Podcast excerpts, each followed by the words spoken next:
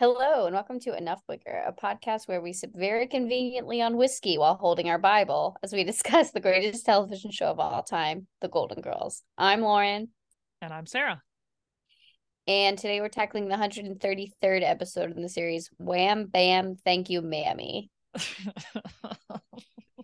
I got some problems with that. I know, right? Fascinating, fascinating. Um, man. I I love where they take this uh writing because as we've discussed the past couple episodes, you know, Big Daddy is uh clearly being revealed here to have a lot of more obvious problems other than the more like subtle like buried in the dialogue problems that has always happened. But um i guess now that he's dead they're just really you know leaning into him. Uh yeah. But it's the, you know, this is obviously the first time I ever heard the word mammy. Um, and clearly as a child watching this you know that it's supposed to be very specific to a black person right like it's like I, I think that that's just like that's just part of it you have to understand because this is the only time it's like talked about and obviously there's the joke about mamie eisenhower which we'll go into but like there you know there's it's so good. It's so good. And I love a callback and I love that it comes in the middle of this really, really intense moment. Oh, anyway. Um, but so like the word mammy is like very specifically only in like the US southern United States. You know, I'd say antebellum as well as obviously after it's like it's a black nanny employed to look after white children. So because the word nanny is like what we use for it but like mammy is like this infantilization like sort of childish. It's sort of a derivation on mama a little bit like mama and nanny sort of combined together but it just it's just really gross because it's like only specifically for this very specific situation and it's obviously like a caricature of African American women who like were like constantly like it, it's just it's it's it's sort of like you know like a like sambo as like this other racial mm. stereotype or even like uncle tom in a ways but like uh you know uh, ferris state university actually has a really interesting article on like the word mammy and like the representation of it and it's basically i just this line is so powerful like from slavery through the jim crow era the mammy image served the political social and economic interests of mainstream white america. Right? I mean it's like oh my god it's like the classic like she was so happy to serve her family you know? Like she th- this role like that's all she wants to do and like this episode sort of like leaning into this in a really interesting way because like it's actually pre- it's obviously presented and ruby dee presents you know mammy watkins viola watkins as like a really like i decide my own fate and i make my own choices and i stand by them and no one else is like controlling me or putting me in a situation. And i really appreciate that they wrote her that way as a woman of her own volition because when you use the word mammy it just brings up all of these horrible like ways that basically white people spun a caricature of a woman basically like working for a white family without a lot of power on her own and like being content to be in this sort of like somewhat subservient like position right? Like it's not and that not this is not like specifically about nannies or anything like that attached to families because they're you know that still exists and that's like a working relationship as well as a personal relationship. But i think there's so many lines blurred and it just all comes up from this specific word about a black woman watching white children anyway right. so much scholarship yeah. to go into. I mean it's like it's kind of fascinating. Like i just I, I actually went into jim colucci's book to see if they talked anything about it and they didn't. Um but anyway fascinating. Yeah really really interesting. And i think um i i think it's in it's interesting and and it's poignant to bring up like nannies because that's it is different. And the power dynamic that was at play with Big Daddy and Big Mommy and Hollingsworth Manor and like Mommy. them employing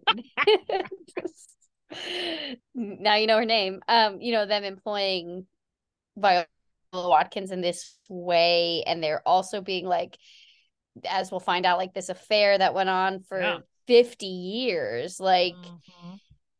it's different than uh, or it's more nuanced than just like um you know, like a nanny. And I, I think it's important that we address that. Um, yeah, I mean, there's, there's one thing to have the father, the married father in a committed relationship, uh, stooping the nanny, right? Like fucking Gavin Rossdale mm-hmm. or whatever. Jude Law, yeah. wow, went different ways, but you're right. Oh, Jude Law too. yeah. But then there's the racial dynamic, right? And like he, you know, she even says it. She's like, at that time in the South, like we that was not an option, right? So it's really, but it's interesting as we know many things about Curtis, and we'll get into that but to your point, we have to you have to bring up the fact that it's a different situation than if it was a white nanny in this southern atmosphere with Grand Dragon. I mean, Big Daddy. he was a Republican. Oh man, that mean, joke really slaps and it holds up. It's so good. Uh, yeah, I'll be like that joke um. It holds up. Um, yeah, so should we talk? I guess maybe we should start with the fact that it's so it's Ruby Dee, um, yes. which is such a huge get for them. And I obviously this is the first time that I saw her, and so I was like, oh yeah, that's Mamie Watkins when I saw Do the Right Thing, I feel like, but like what a Love like it. really just an incredible career. Um she originated the the role of Ruth um in Raisin in the Sun. She was in the Jackie Robinson story. She was obviously in Do the Right Thing. Like she's just got a really, really like her IMDb is just so impressive. Yeah. And a lot of these sort of um really historically significant roles. Um and so it's just another like example of me seeing this episode when I was, I don't know, you know, seven or eight and being like, oh yeah, that's Mamie Watkins. And it's this totally. like incredibly significant actress. Absolutely. And I mean, and as to be pointed out, as we all know that Betty White was the oldest of the Golden Girls, Ruby Dee is younger than Betty White. Born the same year. Yeah, it's wild. But she's still 10, 10 months younger, you know? Like it's it's pretty wild, right? So like she had to wear um a wig, you know, like gray wig and like all this other kind of stuff and kind of play an older than she was person. She's a contemporary of the other girls, is what I'm saying. So it's really interesting. Totally. But um, but yeah, so anyway, she she is what's interesting is in the in the Jim Colucci book, they actually talk about so Jamie Wooten helped write this article, article, episode. and uh they really wanted Esther Rolle to play the mm. role because they wanted, you know, she was she was the uh, the foil for Maude, and then she, you know, she played Florida Evans, uh, and then spun off into Good Times, right? So they were like, oh my god, it'll be so great to get Bea and Esther back together again, right? Like, so that would actually be again not directly because it was a Rue McClanahan uh, story, but um, still like having her there but apparently she she was in like a really intense car crash like kind of right before this episode she couldn't do it and they, they did that's why they got ruby dee um which to your point was a good get but um jamie wooten actually said he was kind of like a little bummed with ruby dee's delivery because he thought it was like slower than he wanted her to deliver the lines um and but he said basically it might be because I was just disappointed it wasn't Esther. But I thought that was an interesting specific comment because I even watching the show when I was younger thought that she really like I couldn't tell if she was just trying now with hindsight, like trying to be older than she was by delivering things mm. slowly. But I always thought her delivery was kind of a little weird. it is slow, and it, there's yeah. a lot of weird spacing between words. Yeah. I think. Anyway, interesting tidbit that it could have been um, Esther Rolle. Yeah. Fun yeah. facts as always from the Bible. I mean, I think that would have been amazing. yeah. no, the sober will. Um that's also a really so I mean, like there's a couple things with Big Daddy that run. And this like when we saw um a couple episodes back when Charmaine was in town, she's like, no, the sober will. And uh and Mamie when uh Mamie Watkins right. is like, no thanks, I don't drink. Like oh everybody seems to know that he's got a little bit of an alcohol problem. And oh, yeah this is also not the same time that we heard about him cheating on Blanche's mom, like the new Cadillac Eldorado for her birthday, these like totally. earring, you know, like he is who he is. And I think like we mentioned in um the last episode and the one before that, like the writers are now writing him as who he is. There's no more like you get it, right? It's like, no, this guy was exactly who you think he was. yeah, exactly. exactly exactly who you think he was. Oh my god, ridiculous.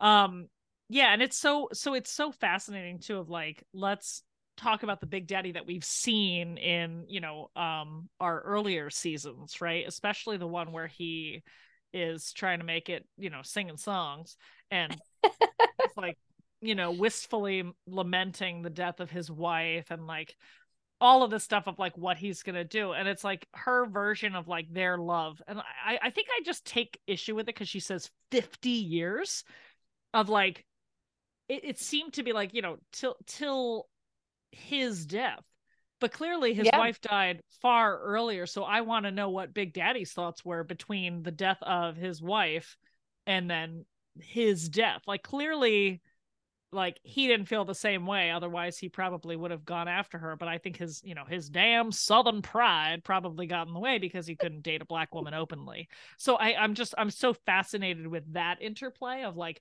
you know viola watkins i just i can't call her mammy anymore. It's like it just, it just feels really yes. weird um it's insulting to the like very like you know full fully formed character that she actually is but Viola um clearly has a, a you know a POV on their relationship and how she feels and like how she wants this music box to remember him by but like there was like some chance of communication I guess between the two of them after uh Blanche's mother dies is is all I'm saying. yeah, really well there could have been. Yeah. I mean, and clearly whole... she took chances. Like she took chances because she fucking went to Blanche's wedding and hid in the back. Can you imagine like she was like hiding out from Blanche's mother? Like that's crazy. That's like really intense. So she clearly, you know, has some guts, this woman, uh, is what I'm saying.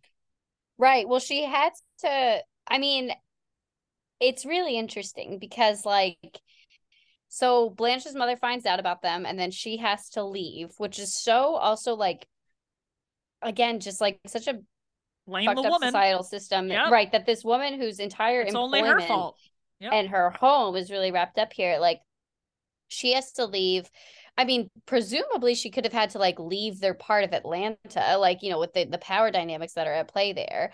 And he, like, Big Daddy's just living. There's no, nothing has changed for him. He's going to continue nope. to philander around. Um, and like, I I think that's a really interesting part that she she does continue to come back. Like she comes back to Blanche's wedding. I guess she comes back for prom night. It is where is she lurking? I don't know, but she's yeah. seeing her come back in a football jersey. Like so their relationship is really interesting too because like Blanche, I feel, has a very pragmatic view of family in general, at least like with her own kids and with her siblings. It's like it's she struggles with it, but I think she, I guess she doesn't romanticize the picture of people except for her parents and particularly her yeah. father. Like she kind of doesn't view him as a human almost you know like he's this like right. figure of like that she holds up and even when she's confronted again and again with his mistakes like and the flaws of his character like she she doesn't totally absorb it into her picture of him yeah um yeah. which i think is interesting like i think it's very it's like it feels very much like a little girl like idolizing her father um yeah. in a way that like she doesn't let go of right well, yeah, and like you sort of willfully push all the things that don't align with your picture in your head. In fact, that that's probably a lot of the uh, political situation we're in today that people can't totally, admit 100%. when there's evidence right in front of them. So you just sort of like ignore that part and only pay attention to the parts that fulfill you know the sort of story that you're already telling yourself right? It's a much easier more comfortable way to live that way for sure but that's the problem yeah. with fucking humans that we hate to have this like introspection and change our goddamn minds. So and you know it's interesting it's like it's again it's like a gray area and i think this is part of growing up and not being a little girl anymore is like realizing that two things can be true at the same time right? You can love your father and you can also admit that he's an extremely flawed person who right. hurt a lot of people, right? Like there's and there's there's you have to grapple with that. Like that's just really a difficult part of of growing up, particularly if your father is a bigot. Right. So. It must be tough. Must be really tough. Um man. All right, I want I want to go back to you. Where you're talking about how like the line where she's like, "That's impossible." Big Daddy was a Republican. like, Love it. So, you're like, yes, please do. So, uh, you know, a, a couple months, weeks, hours ago, I don't know what time is anymore, but there, you know, there was a big story of uh, a Republican representative, um, congressperson who went to his um, gay son's wedding and like was in support and like gave a heartfelt speech whatever whatever and then like came right back to work and voted against gay marriage. And everyone was like i don't get it. Oh my god it's so hypocritical. And i absolutely was that person once too. Yeah but if you actually think and like un- try to understand conservatism, right? It's like it's based on a hierarchy, which is based on an us versus them versus based on a like ins and outs and haves and have nots, right? You have to believe in that. That's like part of the structure. So it makes total fucking sense because he's like, yeah, for me and my family, that's fine, but not for everybody else because that doesn't make any, you know, that's not for you. And it's the same fucking thing where it's like, oh, Big Daddy was Republican. Yeah, of course he said outwardly he believed in the sanctity of marriage and whatever and then he was fucking the nanny. And then you know uh, he also said outwardly and probably was the grand dragon of the kkk was against like black people assimilating or you know whatever uh into white society. But yet he was you know supposedly in love with this black woman. And that's why i can't i can't square their relationship and this love. Like i don't doubt that he loved her but what he didn't he didn't love her to what love actually needs in terms of like having a fucking back- backbone. Like he was just a coward. And like like I was saying before about like all this time between the death of his wife and like that he could have actually sort of rekindled things with her um instead of selling his estate and being a terrible country music player before settling down with the widow um anyway uh the white widow that is uh so anyway there's just there's just so there's so many like issues here and i like I just I even though you know Viola Watkins is making her own decisions and obviously is like very matter of fact like this is what happened right? Like I still feel for her because she was she was more deserving of a, better love I guess than that you know? So, yeah anyway. totally. And I think that's a really great point about conservatism. Um I mean like Clarence Thomas is literally married to a white Nazi but he's basically won't say if he's going to rule in favor of interracial marriage like we don't know how he would um I mean, um, right but but just for him not for anybody right else, exactly I mean? like he'll be fine of course a. that's the whole thing um yeah it's i mean big daddy's horrible and i think like we can we can appreciate his like little like oh it's funny he drank in church and oh like he picked beatniks off his BB gun like this you know he's like a we would hate him if we knew him in real life.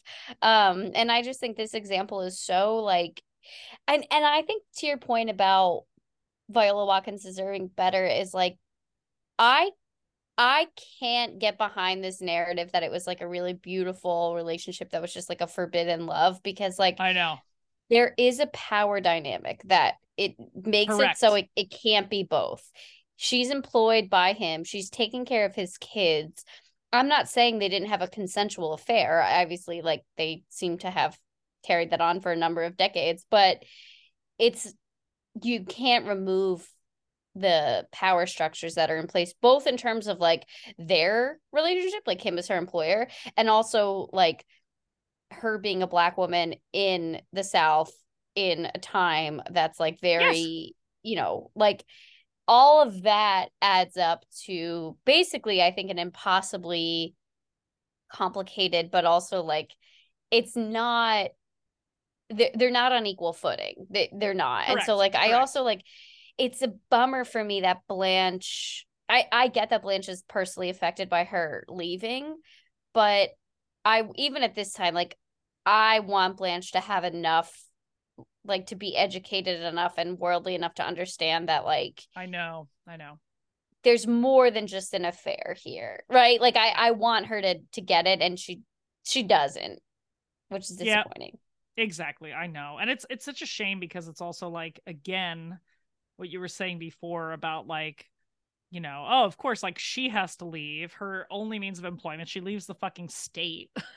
like right. you know, she's on she's on the lam essentially, and he gets to just like go back to his, you know, life and you know buy his wife some jewelry or some shit to like smooth it over and that whole you know i'm sure that'll make up for it you know um Totally. But it's like, and it's it's it's such a fucking trope, right? It's like Arrested Development. It's like, and this this necklace is for when your pop pop called out Melanie when we were having when you were having sex, you know.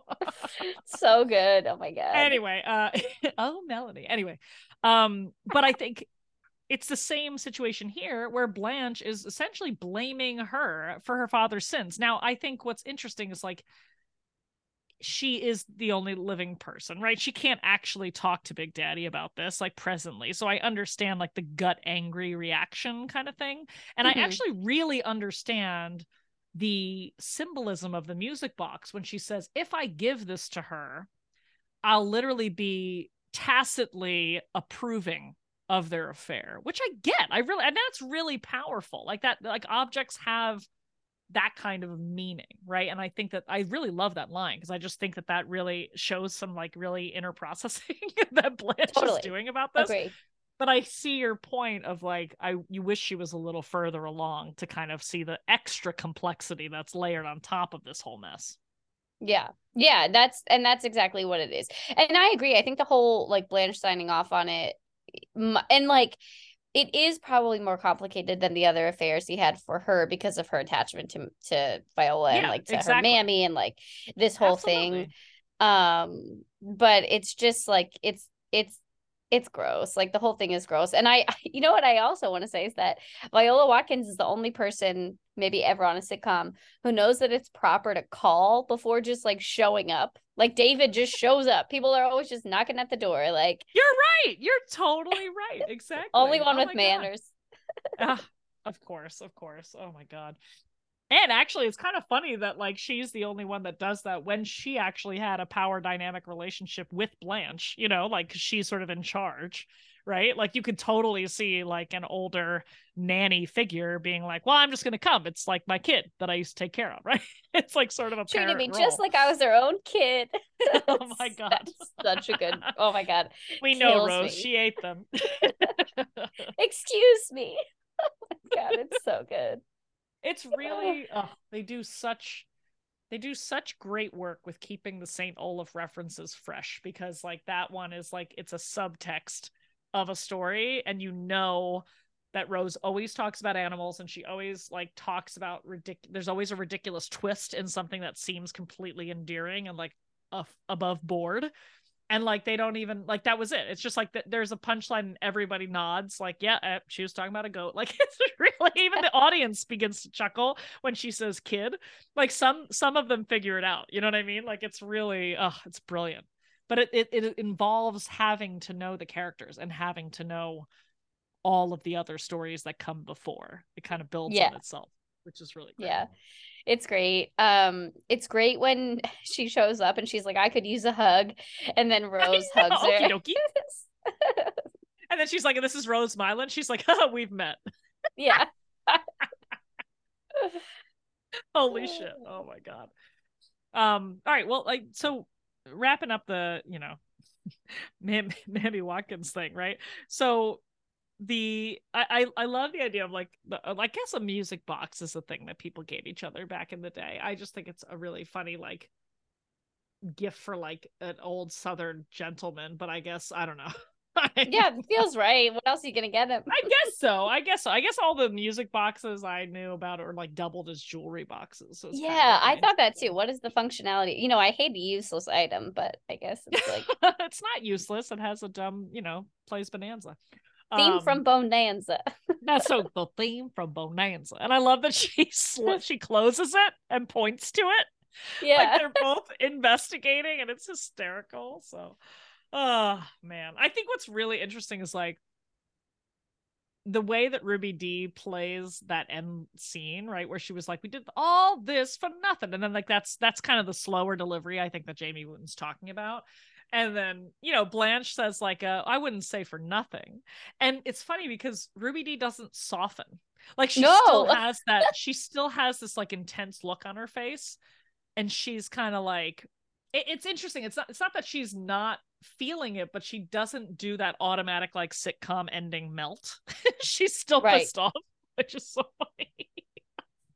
it's really it's very fascinating. It's a it's a really interesting way that like they like she chooses to portray her which i think is also true it's like she's like hang on i'm reeling over the fact still that i came all this way and that maybe like there was another woman yeah which also well, says and- worlds worlds about men who have affairs right? That like if you're the other woman you're like oh there can't be another woman. It's just me. I'm the exception. Then you're like nah man he just does this.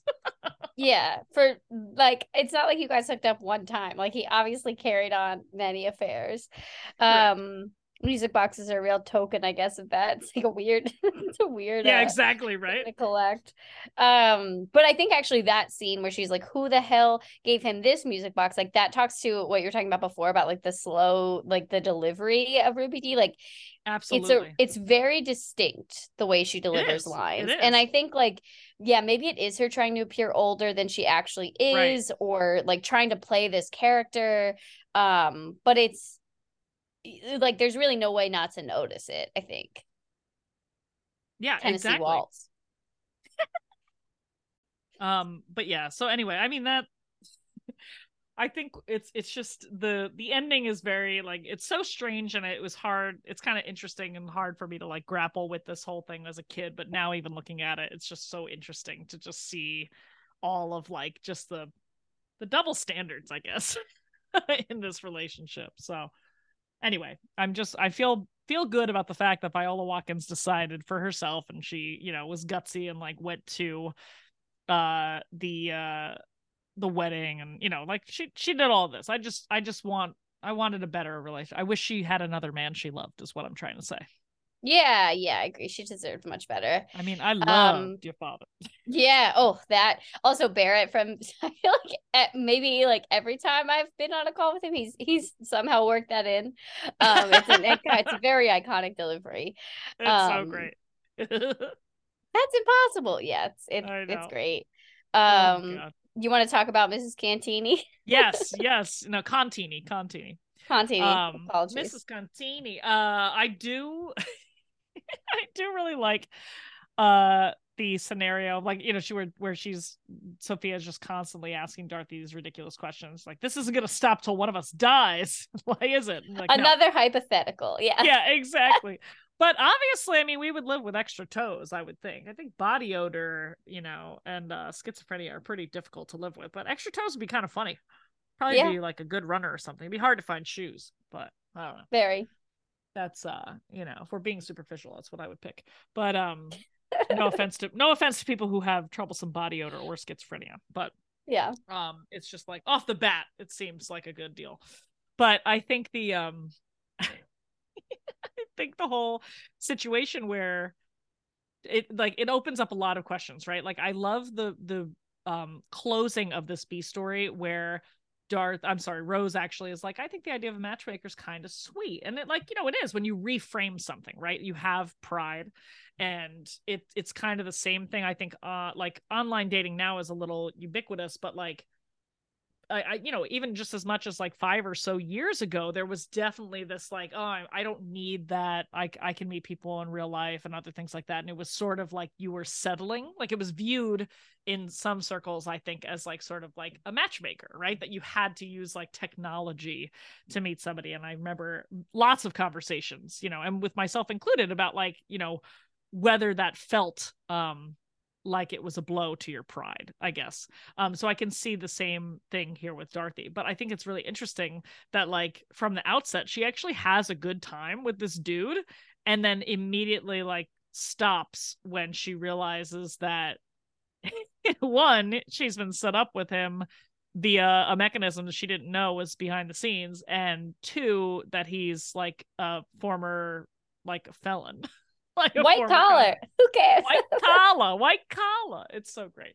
Um yeah. Anyway, uh... it's really interesting of like that dynamic that she sort of turns on it, you know. So I think I think before you we can talk about like the prisons prison record aside, but like I think it's interesting of you're just like, okay, well, you're having a good time with this guy, like yes there's some sort of like sort of deceit or you weren't on the same page but i also don't think that's enough to totally throw in the towel right? Yeah, I agree. Um, it feels a little like of a precursor to the John Noretti thing of like yes. Sophia intervening where she shouldn't. Um, obviously, like this is different, but Uh yeah, and I think Dorothy like Dorothy the thing is like Dorothy doesn't want to go to a matchmaker to meet somebody because she doesn't she's not like obsessed with meeting someone. And not that you need to right. be to go to a matchmaker. That's not what I'm saying at all. But I just like no. She's not interested in taking that step. And so when Sophia does it, it is like, you know, it's obviously an overstep of boundaries. Um, but I agree. I also like she had a great time with this guy. He seems okay from their little interaction. Um, so I I think she should continue to see him, but she can't because she's going to be in the I women's know. prison. exactly. You're going to meet some great gals. I think they used to come so, to our dances. That's funny. I know. it's really great. The um I really like the um the line at the end to your point right about like how she doesn't she's not pursuing this or like she she has a speech a whole speech where she actually says directly like i don't need a man to make her happy right and it's so in direct contrast to like the line from the flu where she's like at least i have a man right and it's like to me it shows a lot of her character growth where she actually can like firmly say out loud like sure i want one right where she's like if the right one comes along great like i'm not saying i'm not pursuing this but i'm not saying that i'm going to be depressed until i do right like have have a guy so um i really appreciated that i appreciated that she actually comes out and says it directly yeah, and that's I think almost it's great like messaging. Summary. Yeah, it's like no, totally. I realize that about you. Uh, Mrs. Contini's questionnaire. There's a there's a box about that. yeah, yeah. Sophie obviously like, well, let it go. And I love when she snaps the Polaroid of her. Like, it's a funny oh, bit God, to have Sophia trying to get these and like this. Yeah, secretly. Absolutely, absolutely. Hi, pussycat. Say goodbye, old woman like, do you have a good time? Do I sound like I had a good time? How the hell should I know? You're always like this. I love that line. good. Yeah, it's really good. Oh my god, what She's a great so response. Mad. She's so bad. It's great. um, but they also so um the whole like Rose uh conversation, you know, where she's trying to actually show um Dorothy that matchmaking's kind of sweet. Um that's the whole thing. It's like, oh well, you know, I don't want to hear about how you, you, successfully crossed a bull with a duck, and their daughter was a bull duck who run ran a tattoo parlor in Car- parlor in Carmel.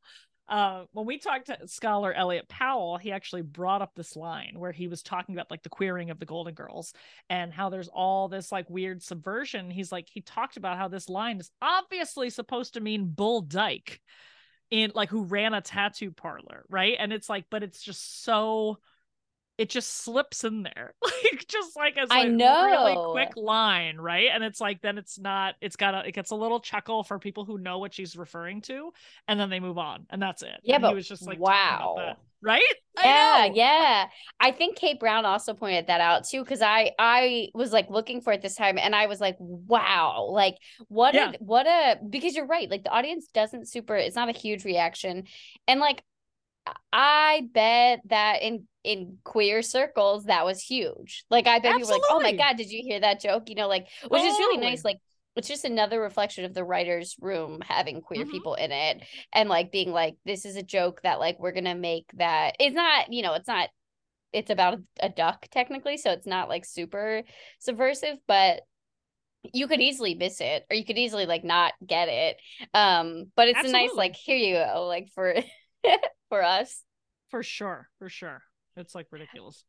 Um, I love it. But yeah, it's like so. So it's interesting. Like the whole, you would be just going back to like the the the overarching like Dorothy story of like you'd be pissed off that she's not doing it with your consent even if like the idea of a matchmaker is sort of kind of sweet you know it's like it's really totally. like dorothy's fully in the right here i just also think she could have given the um the guy who knows the gals at the women's prison another chance I agree. I agree. totally agree. And I love when Rose is trying to not tell a St. Olaf story. So she's like, oh Paris, oh France. Paris, France. Pierre. Pierre Freudenstein. His father's quiche factory. but you do look like the woman who used to drive it. Like yeah, Betty exactly. Just, oh. oh my god, her comedy, like she is running, running with this '90s goofy, like the comedy. It's just like She's she great. is so good. And she's like, I feel like they're really using Rose as like a comical device in these recent few episodes. And like, wow, she is just incredible. Just delivers to the max. totally. It's incredible. It's so good. Um it's it's really again, they just do such a good job with different spins on St. Olaf stories, right? Like it's it's incredible how they continue to milk it, but in different ways. and like, obviously Betty White is just along for the ride and just makes that final finishing touch that really makes them deliver. Oh, totally um, agree. I have Amazing. I only have one more thing, and it's actually about uh the A story that I forgot, and I'm shocked I forgot it because it's my favorite line of the whole episode. Wow, what is it? It made me laugh out loud so hard when I watched it this time. Is where Blanche is telling the girls about what she just learned, and she's like, they were lovers for over 50 years. And Sophia's sitting on her stool in the back. She goes, and we can't get anybody to do our windows. so good. it's incredible. oh my god. It like I really it's it feels so good to not remember a line, you know, like to not anticipate yeah. a line when you watch the show so many times. And I literally didn't see it coming. So like it was like I was watching it for the first time and I, I literally laughed out loud very hard. It was so magical. so good. oh god. Anyway, do you have anything else? No, the only other thing well, the only other thing I have is that is we are we just learning that his name is Curtis? I feel like that this is the first time that we're hearing it, oh, right? Oh, and I, that's I, Blanche is mm-hmm. shocked. Yeah, because like they refer to him as Big Daddy Hollingsworth when he's got his uh booking, right? Yeah. Um, I'm almost positive I that that's the case, but um, that's a big reveal. Exactly, it is. It is. I would say come uh correct us on Twitter, but I don't know. Is Twitter going to be around? I have no idea. I don't know. You'll probably be able to buy it for one dollar. yeah, it's true. We could buy it, make it a Golden Girls fan club. Perfect. All right. Well, join us next time. We're going to discuss diagramming sentences, shiitake mushrooms, and how we can't reveal anything learned in confession. Take care, everybody.